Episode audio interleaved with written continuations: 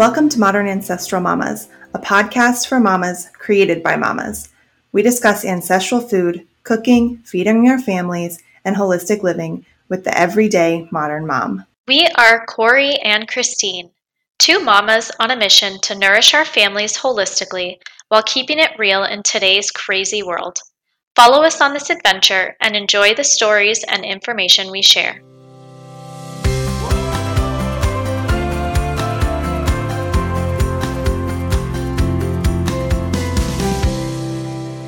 Hello, hello.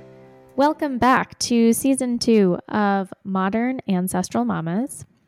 This is Christine from Nourish the Littles, and I'm joined by my co host, Corey from For Nutrients' Sake. I totally blanked on who I was for a second, guys. It's okay, you remembered who I was. no, I actually, I almost said that I was you, but anyway. the Christine and Corey thing gets confusing. Yeah. Um, we are okay. So this is season two, and we wanted to get a jump start on talking about Thanksgiving because we know that everyone is thinking about Thanksgiving as soon as Halloween is over, and in order to help you guys plan for your Thanksgiving menus, we wanted to talk about it now, the beginning of the month. So we think it will be really helpful for everyone who just, you know, wants to get a head start. And in honor of all things related to fall, our question to start off the show is Corey, are you a pumpkin spice latte person? So I think this is that um you know like that basic girl, right? The like yes. the Yeah. boots and the Target shopping Yes. bag or whatever and and the Starbucks cup. Um I cannot tell you the last time I had an actual pumpkin spice latte from like Tar- uh, Starbucks, Target. Obviously, Target is where Starbucks is. Um, but I like the last time I had one. I think I was it, it was probably a couple years ago, and I I think I got it, and I was like, I used to love these things, and you know they're finally back for the season, and I got it, and I had a drink, and I was like, this is trash. Like this tastes terrible. Really? yeah, they're super sweet Okay. and um i had gotten to the point when i had gone when i i don't know when the last time i'd gone to starbucks was but i would go and i mean if i go now i'll still just get like coffee and cream or a latte breve which means they make it with cream instead of milk. Um so but if you get anything sweet added to that it's like overkill. You can order it with a half like half the amount of sweetener but it's still it's too much for me. And buzzkill here it's not actually pumpkin flavored. Um it's just like vanilla and cinnamon i think. Like it's not there's no pumpkin Oh Um, man. Okay, so I think they've done I'm sure somewhere on social media someone has done like looked into the ingredients of what it is and it's something absurd like just high fructose corn syrup and there's no like real actual pumpkin in the pumpkin spice latte supposedly. yeah no Um i mean they don't even play like if you ask them they'll tell you there's no pumpkin flavored syrup oh, they actually tell you that. no like there is no pumpkin flavored syrup Oh, there's just none. yeah Wait, so how do they make it taste like pumpkin? it doesn't really Oh, okay. like it really just has more of those pumpkin and it and if you think about it like the the name is pumpkin spice right which is just Oh, those true. warming spices Yes. Yes. That is so true. it's not maybe not all that misleading That's a good point. I I think I'm giving myself away here. christine do you drink pumpkin spice lattes or any lattes I know, right? Oh man, I don't drink coffee, guys. I'm just not a coffee person. I don't like the way it tastes. I think it's disgusting. Sorry, I know that's heretical for so many people. Um, and trying to think if I've actually ever had a pumpkin spice latte. I don't think I have because I personally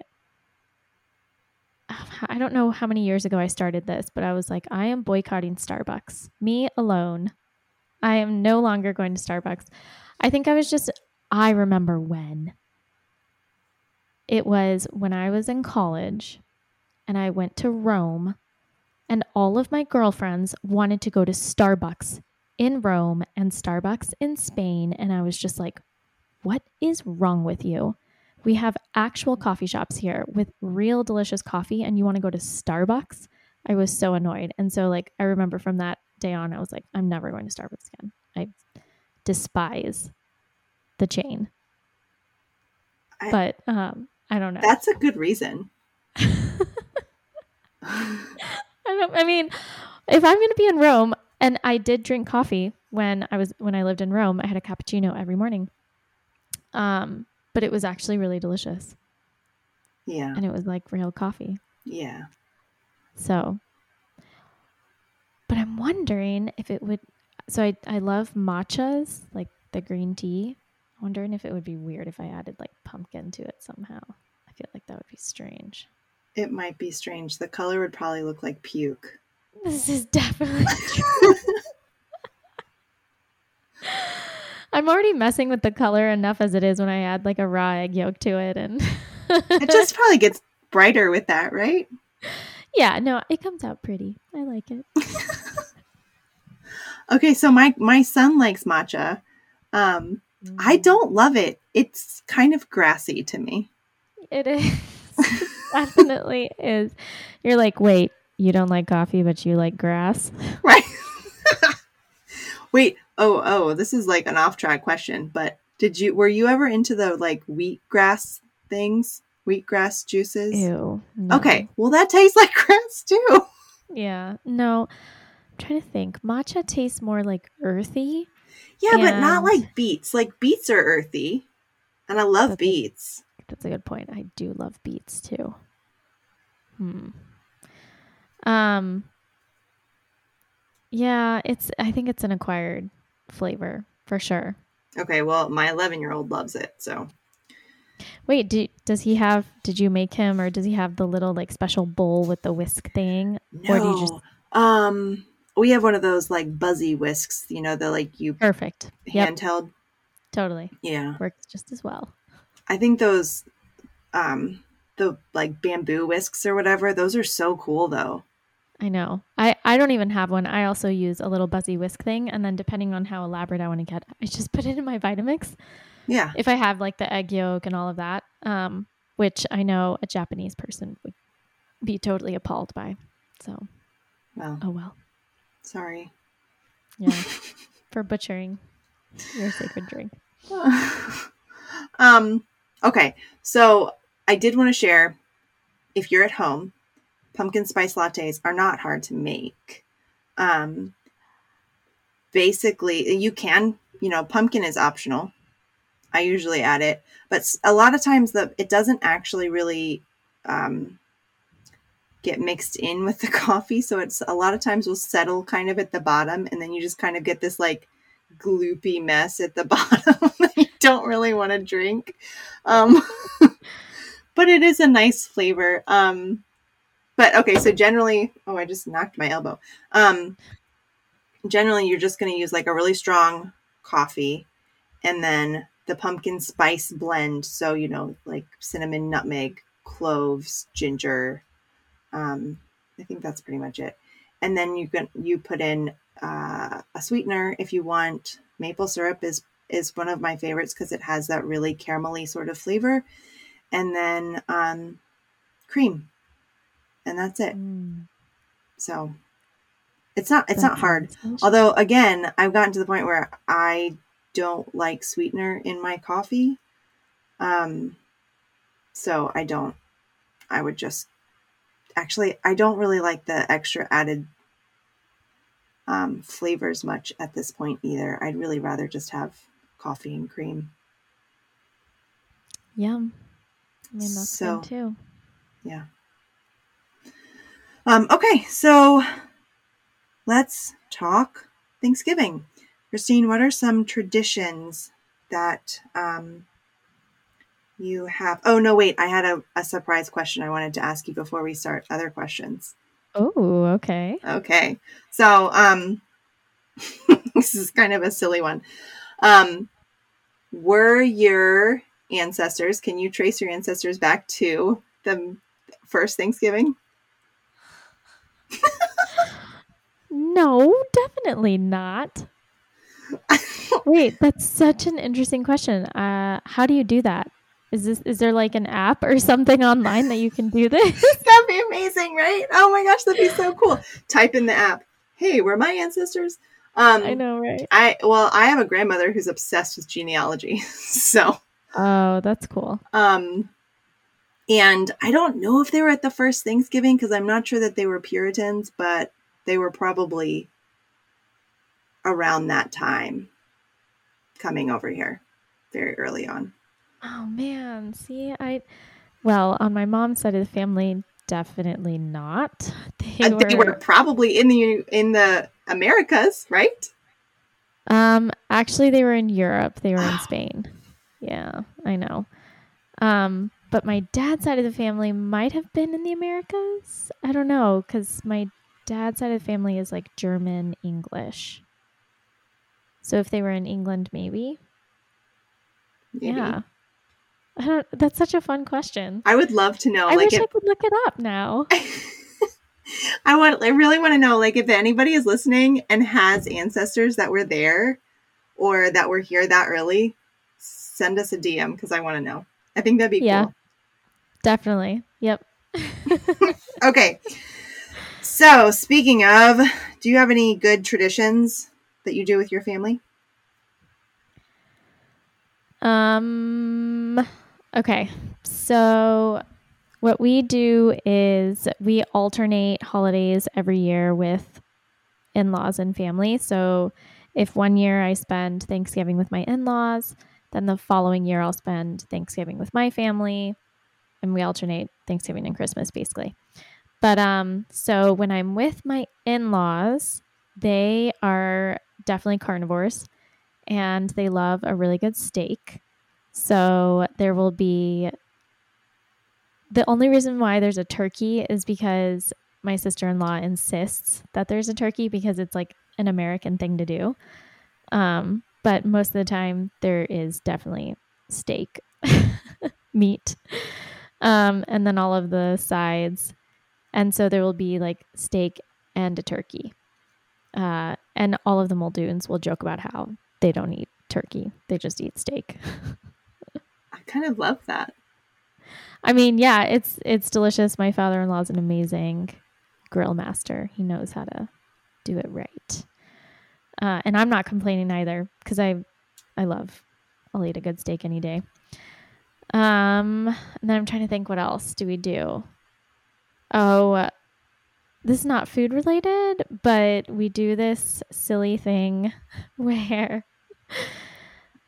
because we're not spending Christmas together, we go to Target on Thanksgiving Day or some yeah, I think usually we do it on Thanksgiving Day because we or maybe a day or two after. I don't even remember now. It depends.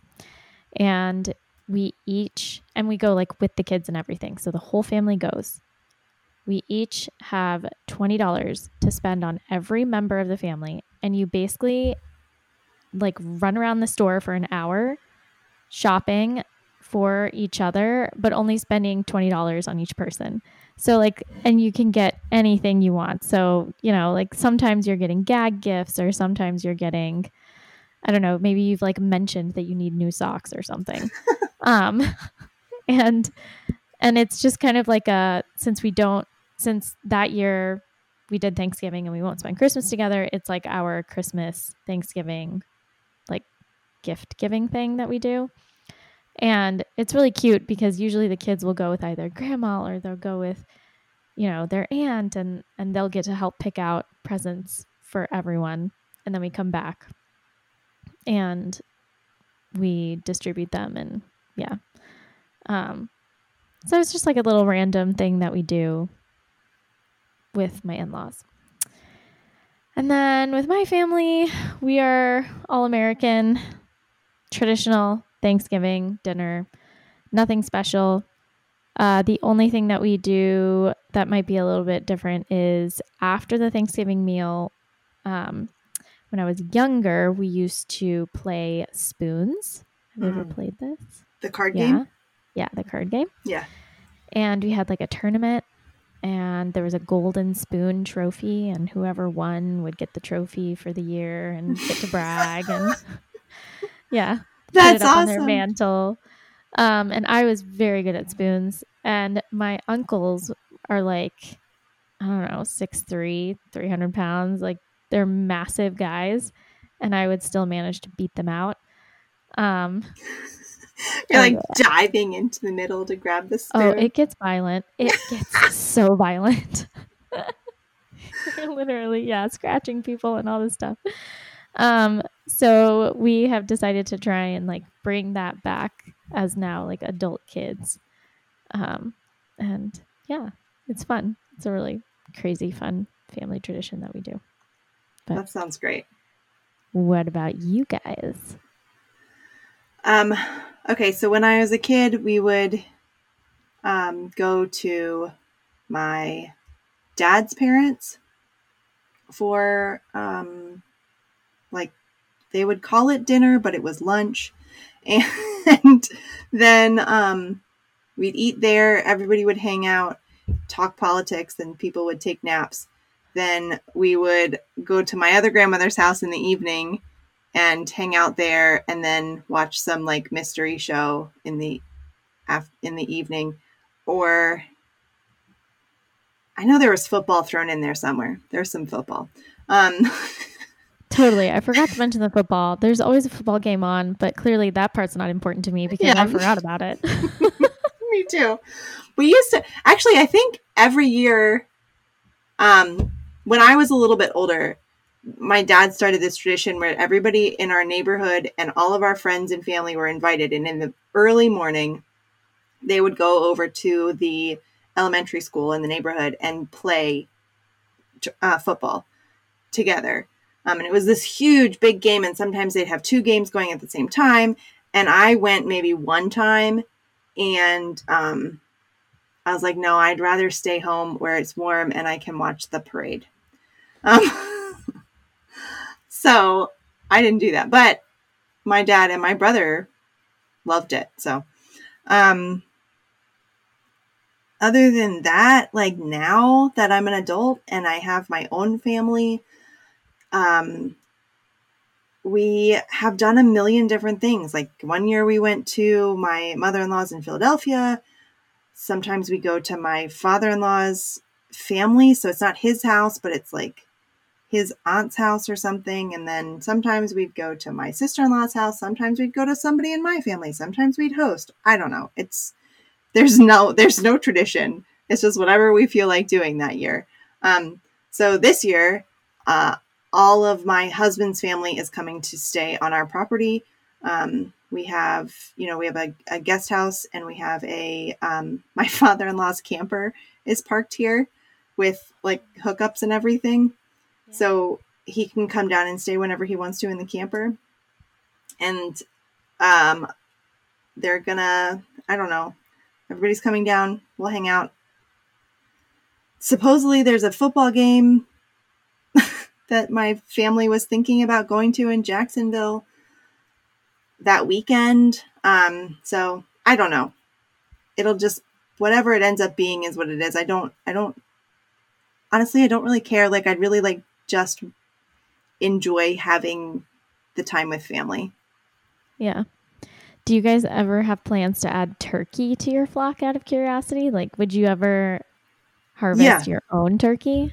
Yeah, we've talked about it. So we actually this the timing of it is weird. Um, we have meat birds, and they are going to be I don't know how you say this of age, um, like the week of Thanksgiving. So we have to process them pretty much probably the weekend before.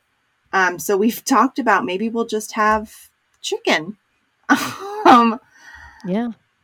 but also um, we are ryan is trying to find um, wild turkey So if he could get a wild turkey on our property, that would be really great. Uh, I don't know. Yeah, but yes, Wow. yes, we are hoping to at one point, at some point, have um, turkeys, raised turkeys, but not how this year. would you? How do you know if you have wild turkey on your property? Like what? I guess just put up game cameras or Yeah, so we do. We have we have um, trail cams around the property, and we've asked people who you know are from here. We're actually kind of friends with the former owner. She just comes over sometimes, which is really sweet. that's Um, so cool. It's really sweet, and she said that sh I'm pretty sure she said she's seen them. So I don't know if there That are would be still really some. cool. Yeah, that would be cool, really cool. Turkeys are really interesting birds. I like them. Um, they're supposed to have really cool personalities too. Yeah. I mean, it apparently wild turkey tastes way different than a um, raised turkey, Yeah. Ooh. domesticated, I guess. Yeah, domesticated. Very interesting. Yeah.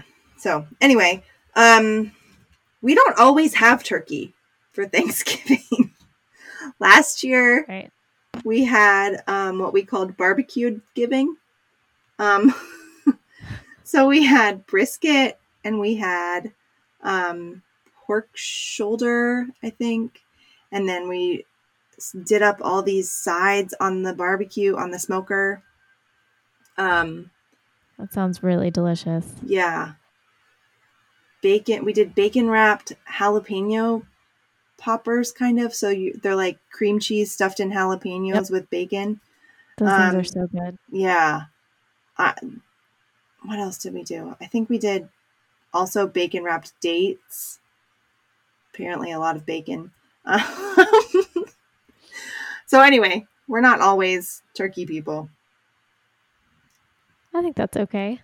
I, I I'm sure there are more people like that than we think out there that are like anti-turkey. Yeah. I mean, it's weird because I like a turkey sandwich, you know? But like turkey as a whole meat, it's not my favorite. Yeah, I actually I really love turkey. And back in the day, I loved turkey legs from like Six Flags and the state fair and Giant one. Yeah, no, I would totally I would house one of those. I loved them.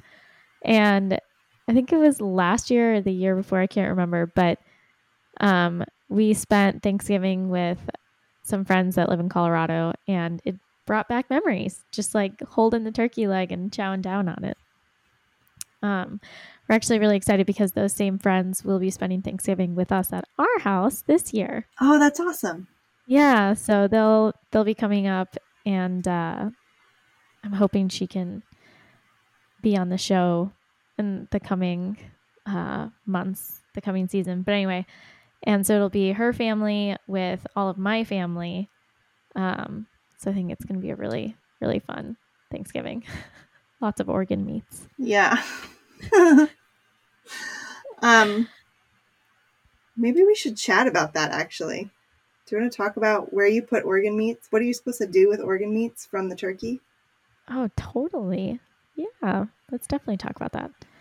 What do you do with them? Well, or do you want me to tell you? Um I have I one year tried to make giblet gravy and it smelled really funky. Oh, no. So I gave up. I was like, no, I'm not doing this. Yeah. Yeah, yeah, yeah. Um, so that I haven't done anything with organ meats from turkeys, like actually specifically turkey. Usually what comes in the bag is the the gizzard, the liver, gizzard, And liver, heart? kidney. I yeah, I didn't know if it was kidney or heart. I think it's heart. Well, usually like in a in a no, like I was gonna say in a chicken one, it's heart and liver, but I don't know about turkey. I don't remember. I'm yeah. In the past, I've had gizzard and livered for livered gizzard and liver for sure, and I can't remember if it's kidney or heart. And I only recently learned about the gizzards. Recently, meaning like maybe three or three years or four years ago. Um, like what they are, what they do, why they're so nutrient dense, um, and how to add them into your stuffing. Okay. So, and actually, I talk about this friend a lot.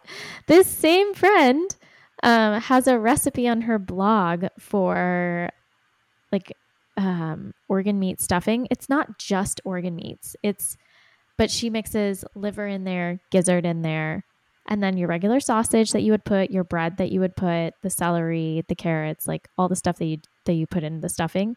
It's so delicious. It's so now really you're actually going to have to name who it is because you said I it's know, on her right? blog. I know, right? Let me write that down in the notes. Um, I am referencing, referencing Offally Good Cooking and her blog um, and her. I'm trying to pull it up.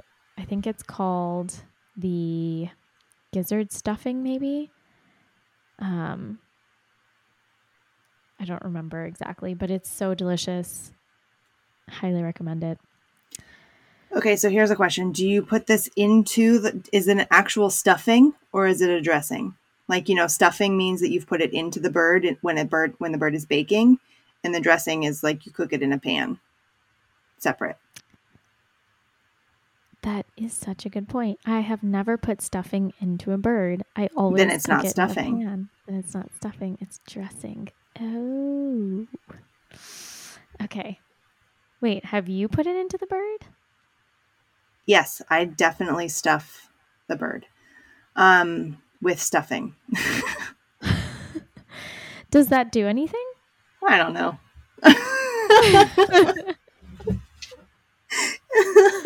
it makes my grandma happy.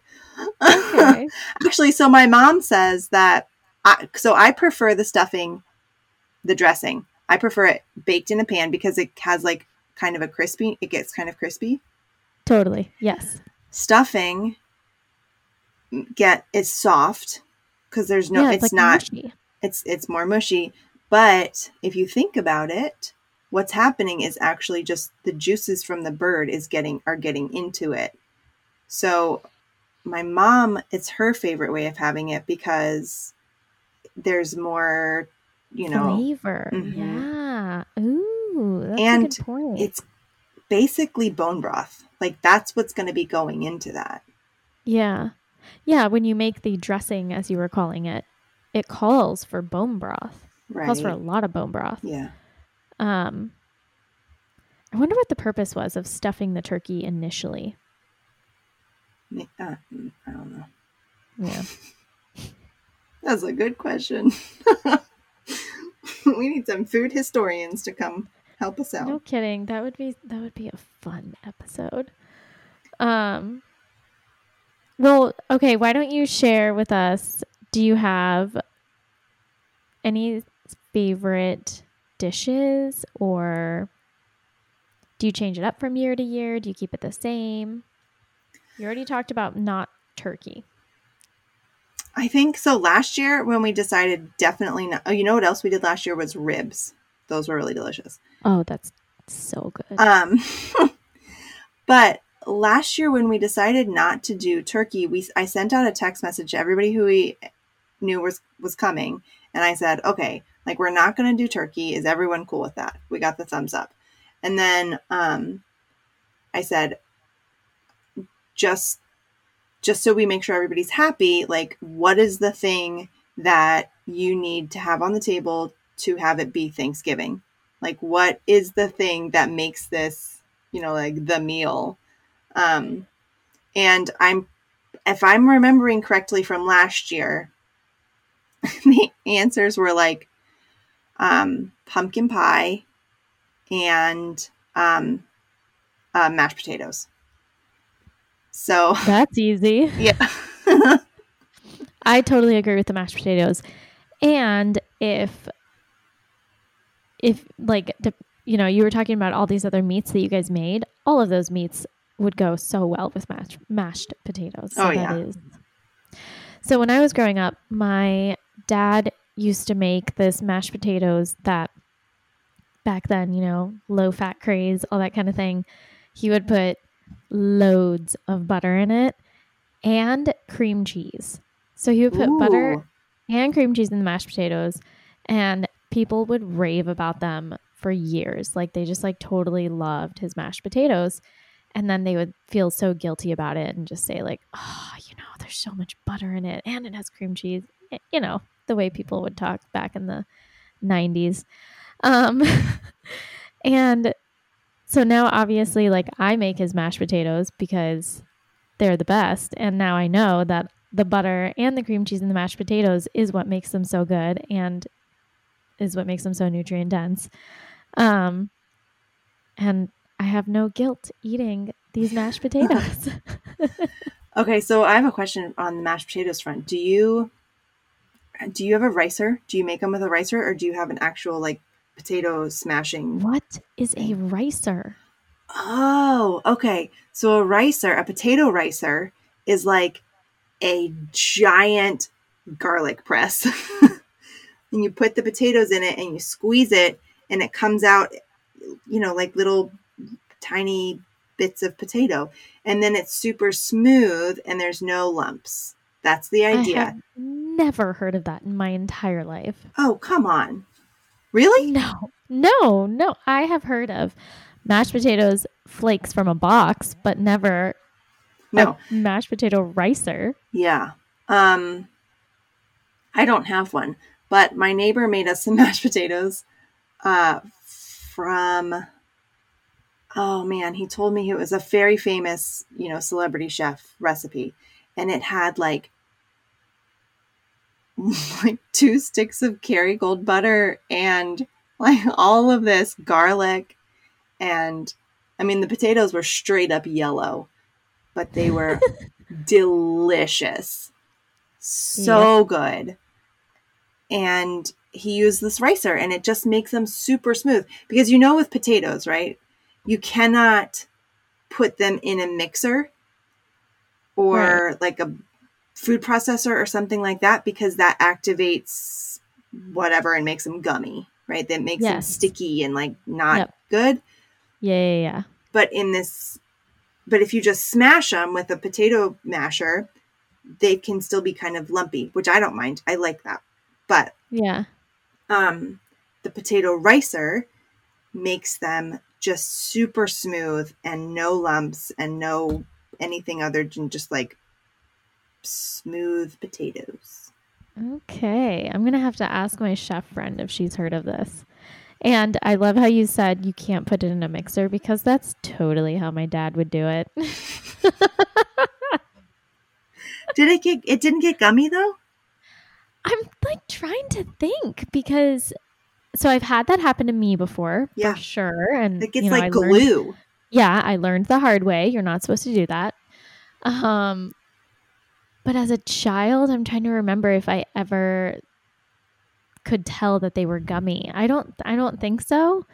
Um, but then again, my standards were really low back then. Let's be honest. I mean, when you're eating toaster strudels, gummy mashed potatoes are about as good as it gets, right? yeah with butter and cream cheese Yeah, for sure. Um, that's so funny. I'm just trying to think if there was like one recipe that I absolutely yeah. For me, it's mashed potatoes. I think I have to have mashed potatoes. I love stuffing, dressing. Sorry, dressing. and then I actually don't like sweet potato casserole. I like butternut squash. And for me, it's like you already have mashed potatoes. Why do you need something else that's mushy with marshmallows and sugar on top? Oh Like- yeah no I I want I'm okay with having another like winter vegetable, root vegetable, butternut squash, acorn squash, something like that. But I want it to be like cut up into pieces so it's not another mush food. I mean, okay, so first of all, th- okay, so uh, what I'm curious about though is because it's still going to be the same. You're even if it's cut up into like chunks, it's still smushy. Yeah. So okay, you're so what do you what do you how do you make it? You make a because I know you have a, something on your blog for butternut squash. What? Yeah, it's like a butternut squash casserole. Okay, Um, well then we're done here. I'm just kidding. I'm kidding. okay, but then it's the same texture, right? Uh, I guess it's kind of the same texture. I'm trying to think. I add pomegranates to it to help, you know, like brighten it up a little bit. And I'm pretty sure. Are they I cooked? add- Do you cook them? No, no, no, no, no. Oh, okay. Yeah. And nope, on my recipe I don't have pomegranates, but I need to add that. Um, but yeah, But I definitely usually- add the pomegranates. yeah, definitely add the pomegranates. I had pomegranates, um, and sprinkle it with just a few like pecans at the end, kind of thing, just Yeah. to give it a little bit more crunch. But I also really like butternut squash, so or It is less squash, sweet Squash. Yeah. than sweet potatoes. Oh, definitely. Yeah. Yeah. Yeah. yeah. And okay, so the last time, actually, I usually end up taking on the sweet potato casserole because I don't, I don't want it to taste like candy, and so Yeah. um, I don't make it with marshmallows, and I probably piss off everybody in my family because they're like, "Why does she always not make it with marshmallows?" Um, none of my family sounds like that. I love you guys. Um, but they probably do think that.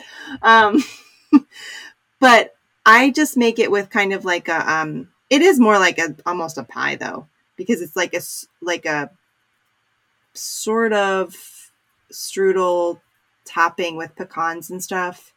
Um, oh, yeah. But then I put like a bunch of butter and cream in with the sweet potatoes. So Mhm. yeah, it is just mashed sweet potato. I mean, it's basically the same thing.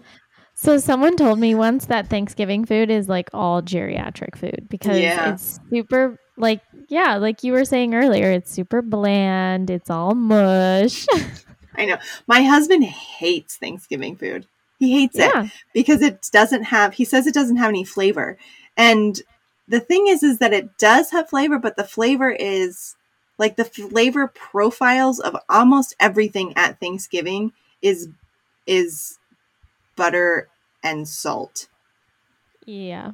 and that's pretty much it. I mean, you can use like sage and other herbs and um, those warming spices like cinnamon and such, but it's still mostly just fat and salt. There's nothing interesting other than that. Like Ryan, my husband, loves Asian food, and he's like, you know, because there's a lot of flavor in that. Mm. And so then we give him Thanksgiving, and he's like, uh. I know. Yeah. Yeah, this is why you need uh, you need something uh tart or like sour. So like the cranberry cranberry sauce, fermented cranberry sauce that you could do. Um something to help cut all of that fat and salt a little bit. Yeah. My But- grandma always served um, sauerkraut too. Actually, Mhm. anytime we went to her house, she had sauerkraut on the table. Oh, that's so cool. Um, it's probably from a can, but you know, Oh, the, yeah. it's the tradition of it. right. Um, but I think it's really interesting because if you think about, you know, people get all caught up on like, oh, this is the one day a year where I'm going to eat myself to death.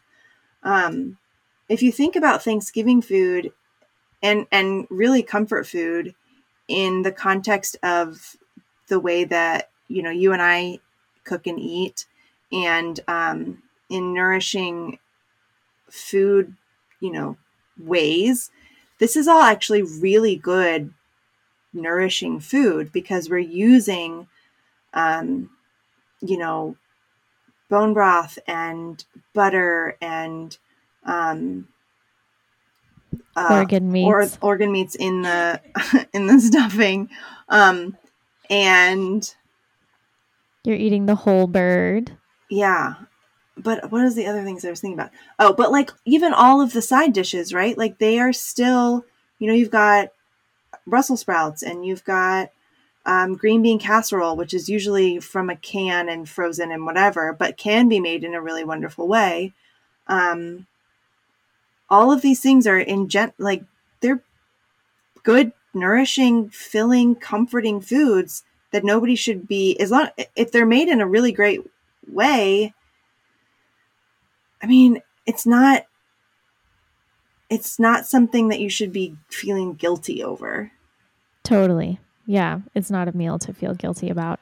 And actually, we had talked about earlier that generally speaking, Thanksgiving is one of those meals where people actually sit down and cook. Like they'll try and cook a lot of these foods by by scratch. Um, of course, I think you know there's exceptions, but it's one of those meals where people think, "Oh, I'm going to try and make this myself this year," um, and and so we were talking a little bit about like, oh, well, what do you do when you go to someone's house and it's actually not the case and there happens to be canned cranberry sauce or oh my gosh, do you remember those um, fried onion things that they would put on top of the uh, the green, green bean, bean casserole? casserole? I don't yeah, like green bean casserole, but See, there you go. That's probably because it was always made with that cream of mushroom soup. Yeah. Yeah, yeah, yeah. But yeah, so we were talking about what what would we do in a situation like that where you happen to walk into a Thanksgiving that is more from the grocery store or from a box or a can than made from scratch. And Corey, did you did you want to share your sentiments or should I start us off? No, you should start. Okay. So I was going to start by saying that when we're in situations like that, usually it's you're coming together with a big group of people and I think one of the best ways to to approach this is to think, okay, what are my own personal values as a family or as an individual? What do I prioritize the most? So for some people, you know, if you prioritize the protein for you, if that is the most important thing, then you can say, hey, I'm going to make the turkey. And you can go out of your way to purchase a pastured bird and cook it and bring it the turkey so that you know that at least your one dish is made from scratch and you know will will nourish your body in the best way possible. Um, or for you, it could be a dessert because you're maybe more worried about the way the grains are prepared or the sugar content in a dessert. And so you can say, I'll bring a dessert. And then then you have the benefit of saying, all right, kids, you can have my dessert all you want, kind of thing. Um, or you can have more slices of mine than of another one. Yeah. Uh, but basically, just focusing on what you want to prioritize, if that's anything at all, and offering to make that dish from scratch and bring it and then be grateful for the rest of the food that's on the table no matter what it is or how it was prepared. Yeah. I mean, that's pretty much what I was going to say. I, I do think that there are some ways to strategize if you're feeling like this is a meal that is potentially really made in a way that you're not comfortable with, right? Um, because I think in general, we've talked about this so many times on this show, and we may sound like broken records, but like if you're invited to somebody's house, eat the food. Um, but there's also ways to strategize for Thanksgiving or Christmas or Easter or whatever those big family holidays are, and options that um, I have kind of thought up and maybe done myself is either yes, making offering to make things and um, you, I mean, you could offer to make really anything that that you want to bring, right? Another one is that um, you can offer to host, and um, and I know that might seem like a lot, but there are ways to go about making Thanksgiving dinner. I mean, I've done it a million, a hundred percent from scratch before, and it takes like a week of cooking or um, even more than that sometimes if you're planning ahead and then freezing things or whatever. Um, but it there is a way to do it where you have every single thing on the table made from scratch. Um, and then there's also this is a an option that I've that I know somebody who does this. I think is really interesting. Um, the it's this family and they have like seven sisters or something, and the one sister hosts every year, and she spends all this time like going through these culinary magazines, picking recipes, and then she like mails her sisters their assignments and says like this is the recipe you're making this year. and so then they all have to show up with that recipe and there's it's like this I don't, you know, tradition, and then there's some sort of sibling rivalry competition, friendly, you know. Um, but I think that's kind of fun, and they do it because they want it to be this like culinary experience. But you could do it in a way, you know, in a way that's like, here's the recipe for um, green bean casserole that's made from scratch. Um, and I know that you know if if I'm hosting, I've had plenty of people who are coming to my house say, um, hey, uh, you assigned me to make macaroni and cheese. I don't know how to do that so that your daughter who is gluten free can eat it. Can you please tell me how to do that? And then I just send them a recipe and I send them exactly like, yes, here's what she can eat, the recipe she can eat. Here's the exact pasta to buy. Um, you know, here's the the flour to buy to make the sauce thicker, that kind of thing. I mean, there's there's ways to do it that you're not gonna feel like this is the meal that's derailing you. totally. I I love all of those suggestions. Um, I like the one especially about including your guests in the process and either sending them a recipe or uh, I I think it would be fun in some instances to say, "Hey, why don't you come over and cook it with me?" Um, or this this is an educational moment for family members or guests too. Um, a lot of times, people are really interested, especially individuals who haven't cooked from scratch, and when they see, "Oh, hey, that actually wasn't as hard as I thought it was going to be," or you know, I learned how to make green bean casserole from scratch, kind of thing. It's it's a new dish that they can add to their repertoire and and you know they learn a valuable skill. Yeah.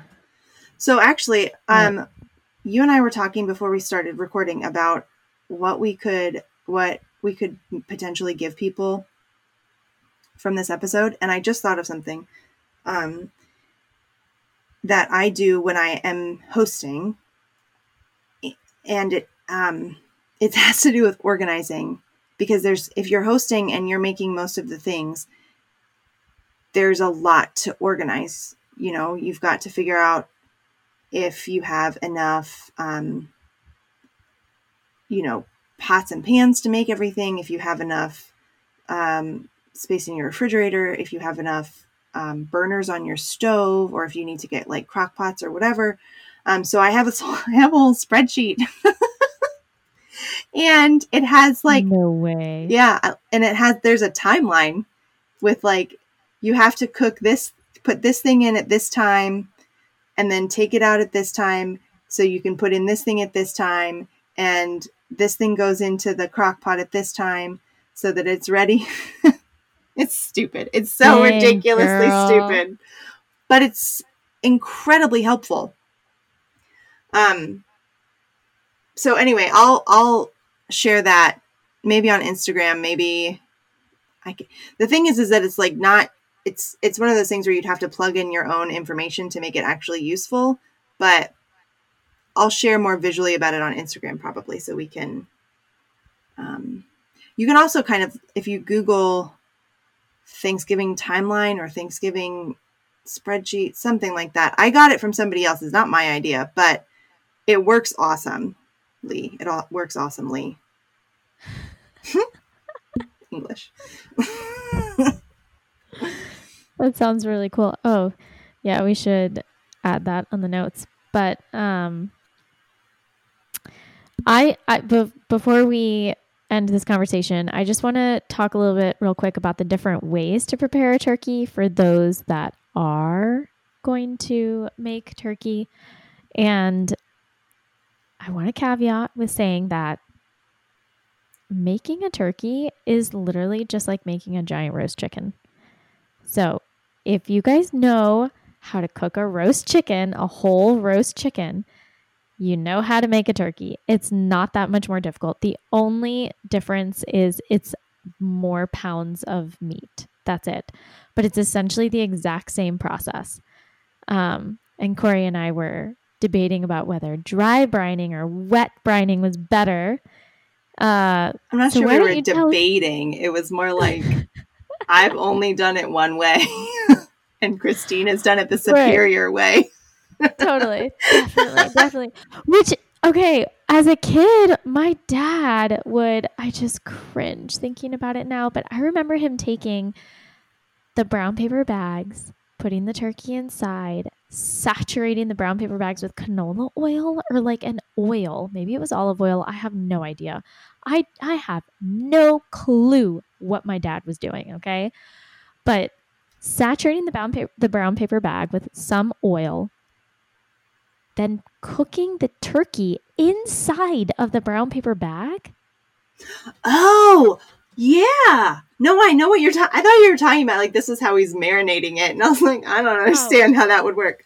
This is how he's cooking it, but like, what nonsense is this? No, I've heard of this. I've heard of um, yeah. So it like seals it, right? Like somehow you kind of roll Totally. it up, and then it yeah, creates yeah. like steam.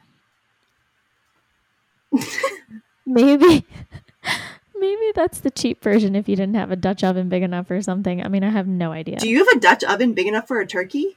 no, no, no, I don't. I Oh, don't. You're okay. so right. I have a roasting pan for a turkey, but not a Dutch oven big enough for a turkey.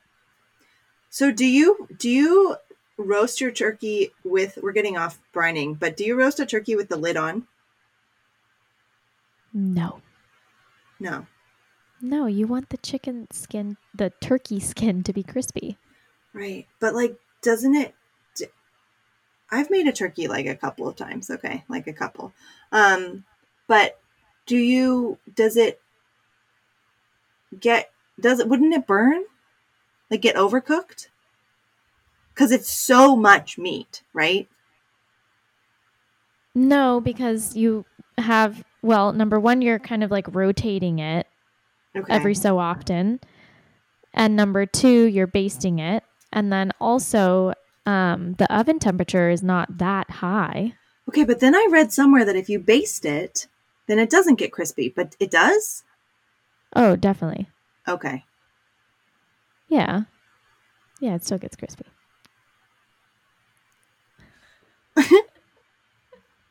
no, I'm doubting. No, it gets crispy, definitely. Okay, Um, so back to brining. I have only ever wet wet brined. So that's where you like mix up the brine, pour it into the provided plastic bag. Yeah, Yeah. Pl- yeah, plastic bag. They they like when you buy the brine, which is totally like normal ingredients. It's not weird stuff in a brine bag generally. But you mix it up with water and vinegar maybe, maybe orange juice or something, and then you put it in and they give you like a zip tie and a plas- giant plastic trash bag essentially and you put it in there and then you like stick it in a cooler for Yeah, however many days it's probably like a day and a half i don't remember but Yeah. I I don't remember when I started dry brining. Maybe like 4 years ago. so is it Um, less messy though because it's super 100%. messy to wet brine Yeah, no no no, definitely not nearly as messy cuz you don't have to worry about A a container to put it in and B the liquid and how it's all going to fit in there. yeah i mean i Um, always end up like dumping the bag of liquid in my backyard or something i'm like Yeah. i don't know what to do with this yeah.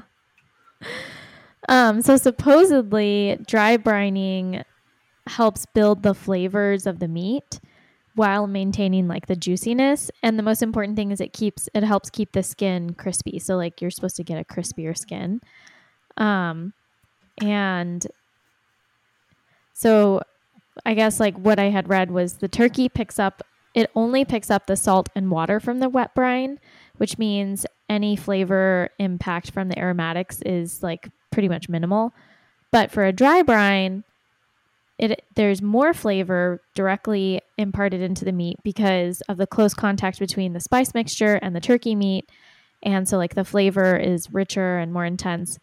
And like for example, this is where you can get really creative and do like the sage and the rosemary and the thyme and um, the marjoram and you're like rubbing all of that onto the turkey skin along with the salt and so those flavor profiles are i guess penetrating into this the meat Okay, so walk me through the process. This this you mix up like an herb and salt blend, right? yes And Yeah, then you yeah. take that herb and salt blend and you put it under the skin.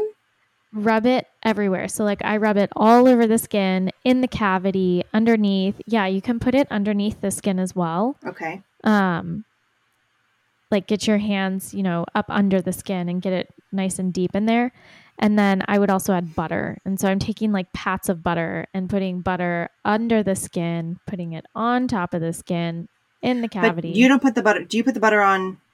afterwards after Yeah. So After. like So right dry before you brine is- cook it. well okay yeah so i guess i should clarify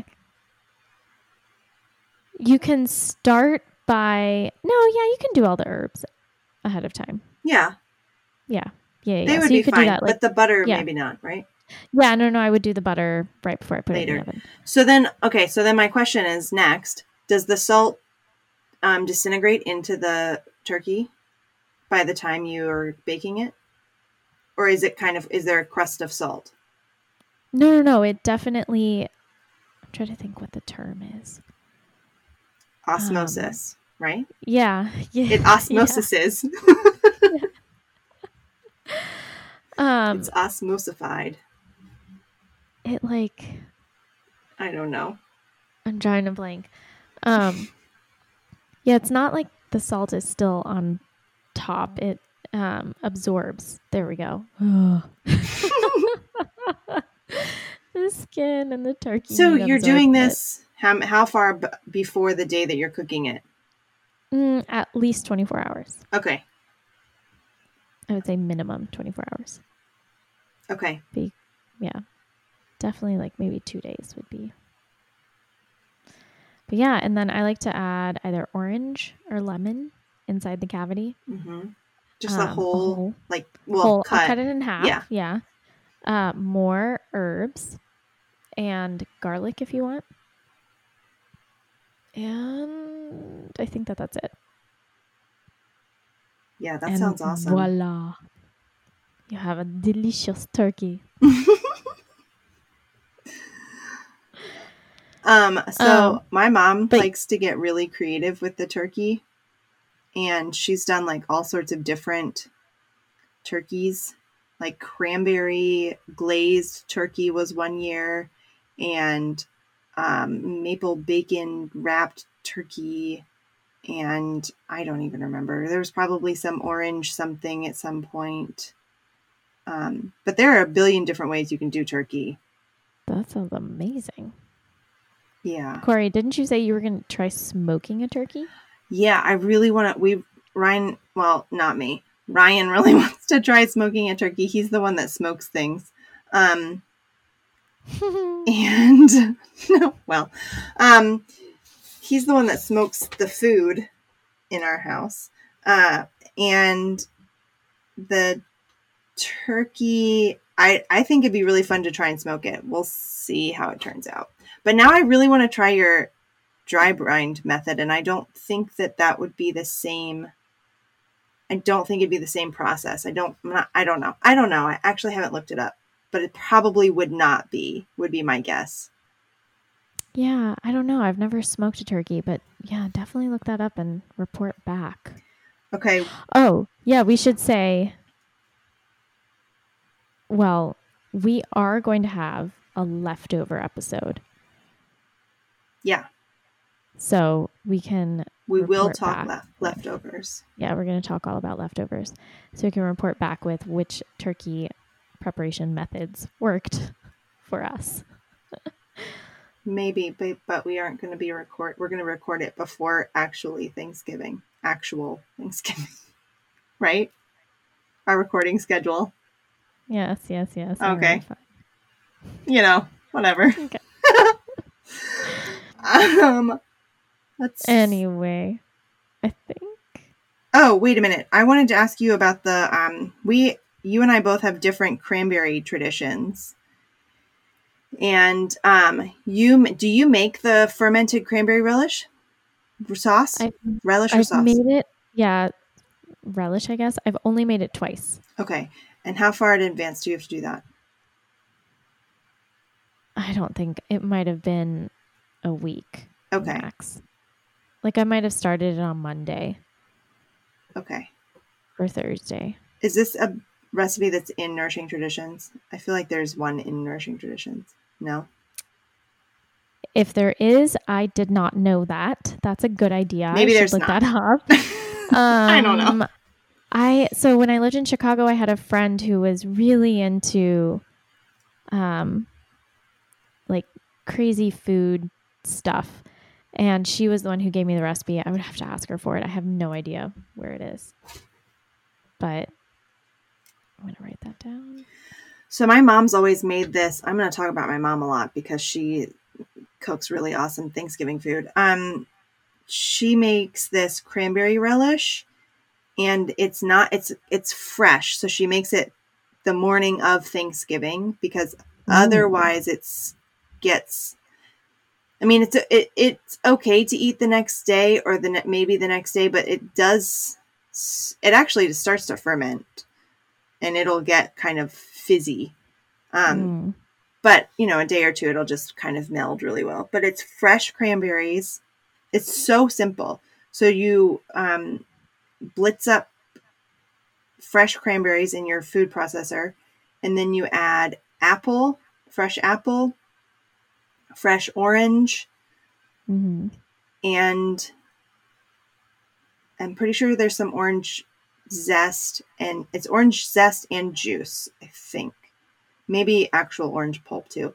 And then um, you blitz that all up, and then you add honey, and at the when you're ready to serve it, you add pecans.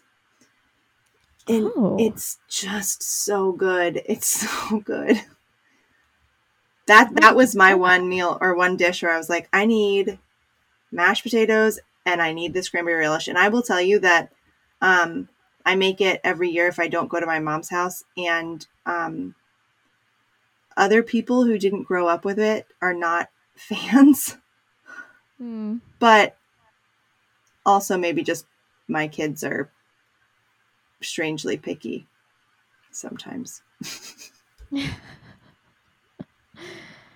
I'll have to try that. It sounds really delicious. It's really good, but you have there's no recipe for it. You just have to kind of taste it and then go, oh, it needs more of this or that, and then Okay. Sounds good. go that way. Yeah. I think we have covered. Oh, did we want to talk about frying a turkey? I've never done it. Neither have I. I've heard of people that do it, but I'm not interested. I'm interested. But I don't I don't know like what you you would need a massive pot. yeah, so we have a if you process chickens, you have one.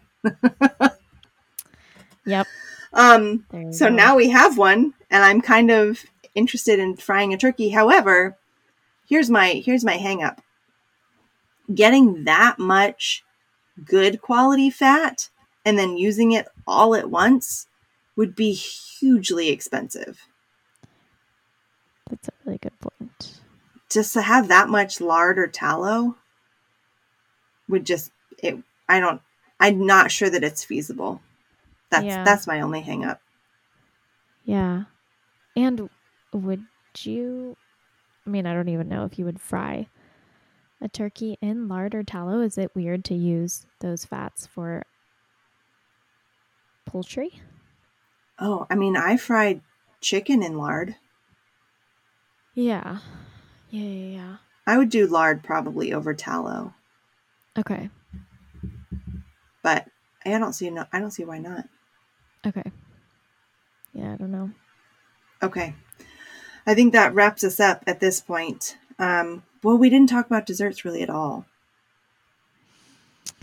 Sourdough pie crust. Nope. Um, Sourdough pie crust. butter for all, I think, has the, the recipe for that. Yeah. And you have to make it beforehand and use lard. And then Okay. I know I've said this a million times, but make like seven or 20 and freeze them. And then you, can have pie crusts throughout the year. Um, and then the other thing, and you'll definitely want to have some for leftovers afterwards. Make real whipped cream. It's super easy. And then the last thing that I was to, oh, um, there is a pumpkin Swiss roll recipe. So it's a cake, you know, that's like swirly. Um, that is um, a sourdough cake recipe, and that is from Farmhouse on Boone. And I've made it, and it is delicious. Um, definitely make that if you need something other than pie. Okay. So, I we actually make a cheesecake, believe it or not. do you make And pumpkin make- cheesecake? No, we don't. We just make a classic cheesecake and we make the one that's in the one that they serve at the conference. Oh yeah, And it's so good. Yeah. that's a good idea. That is Ryan's favorite dessert. Oof. Yeah. I never thought to add pumpkin to it. I'll have to try that.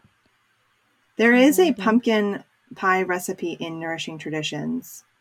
Okay. Um, and I know a lot of people have made it just as a custard if you're avoiding Yeah, I've grains. done that. Yeah. Yeah. Yeah, and that's and then I add bone marrow to it and make it a bone marrow custard. Oh yeah. I forgot that you had Um, that recipe. Yeah, yeah, yeah. I'm adding all of these so that we don't forget. Yes, we like But having yeah. full show notes for everybody. Um okay, I think we covered everything. Next up will be the leftovers episode. And I know I have a ton of leftover ideas. I can't wait to I know. I actually can't wait to hear all of your ideas It's going to be because. I know I'm going to steal some. I'm excited to talk about it. Um All right, that's all I got. That's all you got. That's all I got. All right, friends. Happy Thanksgiving. I know. Thanks for listening. Enjoy eating. Bye. Bye.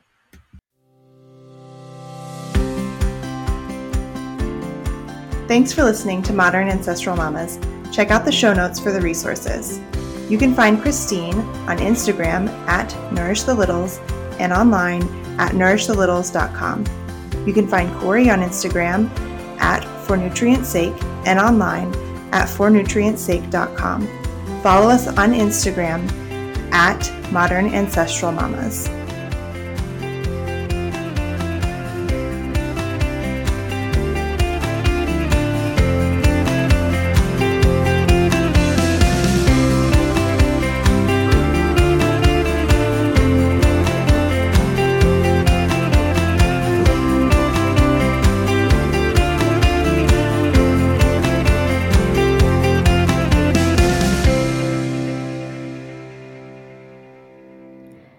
Information contained in this show is for informational purposes only.